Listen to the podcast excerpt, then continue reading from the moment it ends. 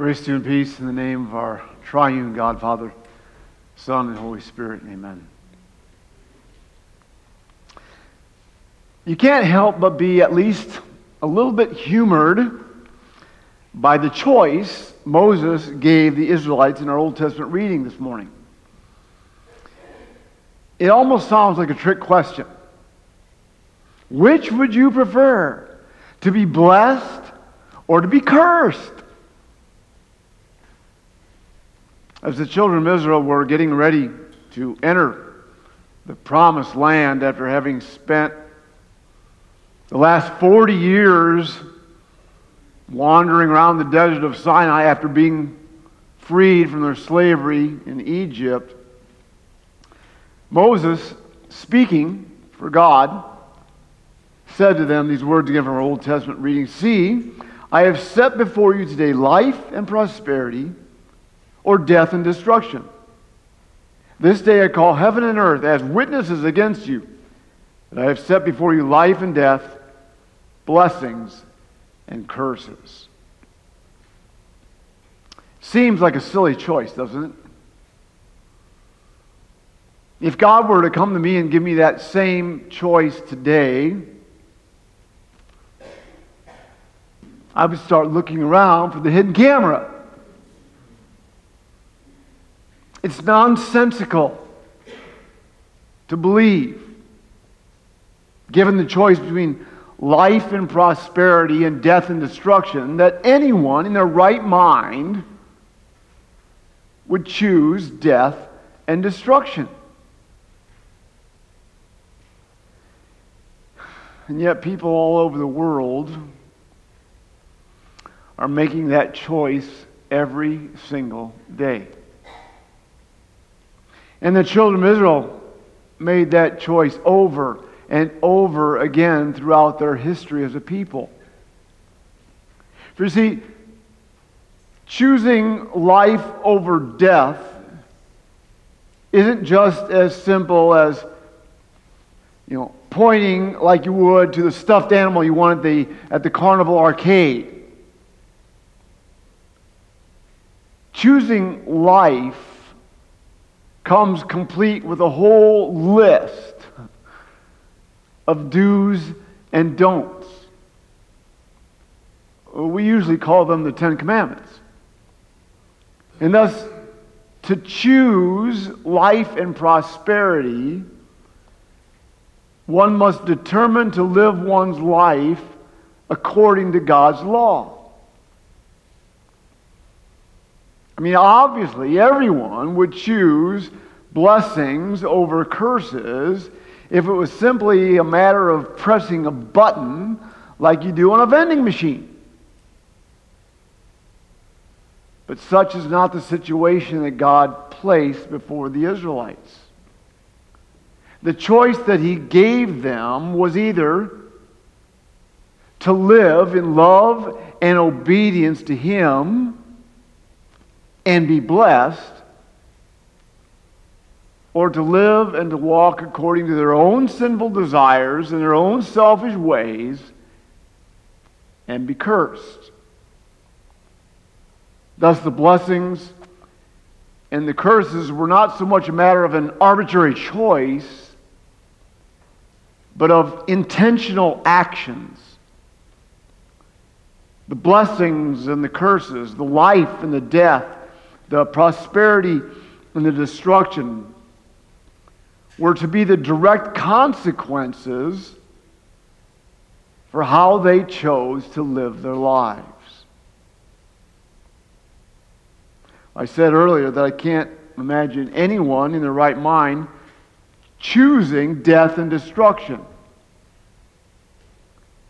And yet, people are making that choice for themselves all over the world every single day. Whenever people choose to use illegal drugs, they're making a choice for the destruction of their life. Whenever spouses choose to have an affair or neglect to invest in their marriage, they're choosing for their marriage to be cursed. Whenever people tell lies, hide the truth, they're choosing the death of their relationships. So, see, choosing death and destruction isn't quite so obvious as, you know, choosing the curtain labeled death and destruction. But that's the choice that we're making. Anytime and every time that we choose to follow our own will over God's will. Now, I know we generally like to think of ourselves as fairly intelligent people. But we all make these foolhardy choices every single day of our lives. Whenever we disobey God, we're choosing death.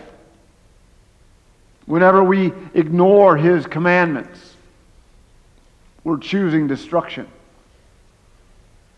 Whenever God is not at the heart and the center of our life, we're choosing curses. Which is kind of scary. Because whether we like to admit it or not, the reality is that the pattern of our lives is to choose death. We do it every single day as we choose to sin. As we say the insensitive thing. We think the judgmental thought. We make the selfish decision. How in the world can we hope for blessing and prosperity when we keep making the wrong choices? Moses said to Israel, If your heart turns away and you are not obedient, you will not live long in the land you are crossing the Jordan to enter and possess. And Jesus said this in his Sermon on the Mount Unless your righteousness surpasses that of the Pharisees and the teachers of the law, you will certainly not enter the kingdom of heaven.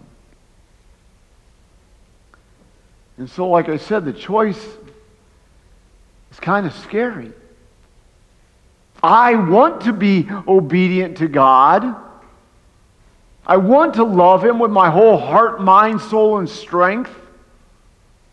I want to make the smart choice and not the foolhardy one.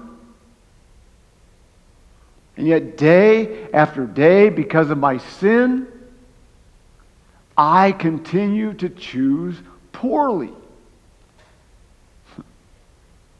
What a wretched man that I am. Who will rescue me from the consequences of my sin and my choice of death? Paul answered that same question in Romans 7 by saying this Thanks be to God through Jesus Christ our Lord.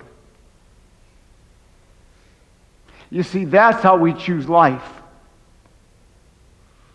That's how we receive blessings. It's through Christ Jesus. By surrendering our lives over to Him,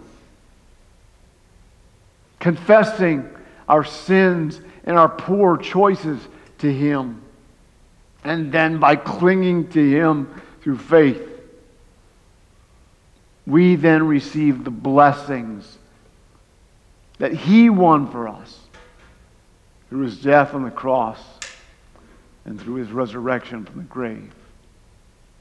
The blessings of forgiveness, of life, and salvation.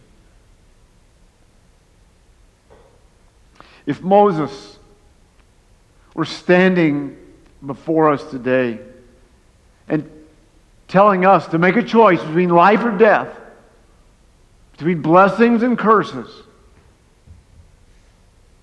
He wouldn't tell us to choose life by keeping God's commands. He would tell us to choose life by clinging to Jesus.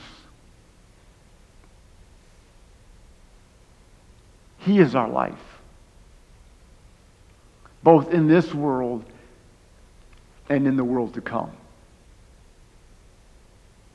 Follow Jesus, and you will be blessed. To God and God alone be the glory. Amen.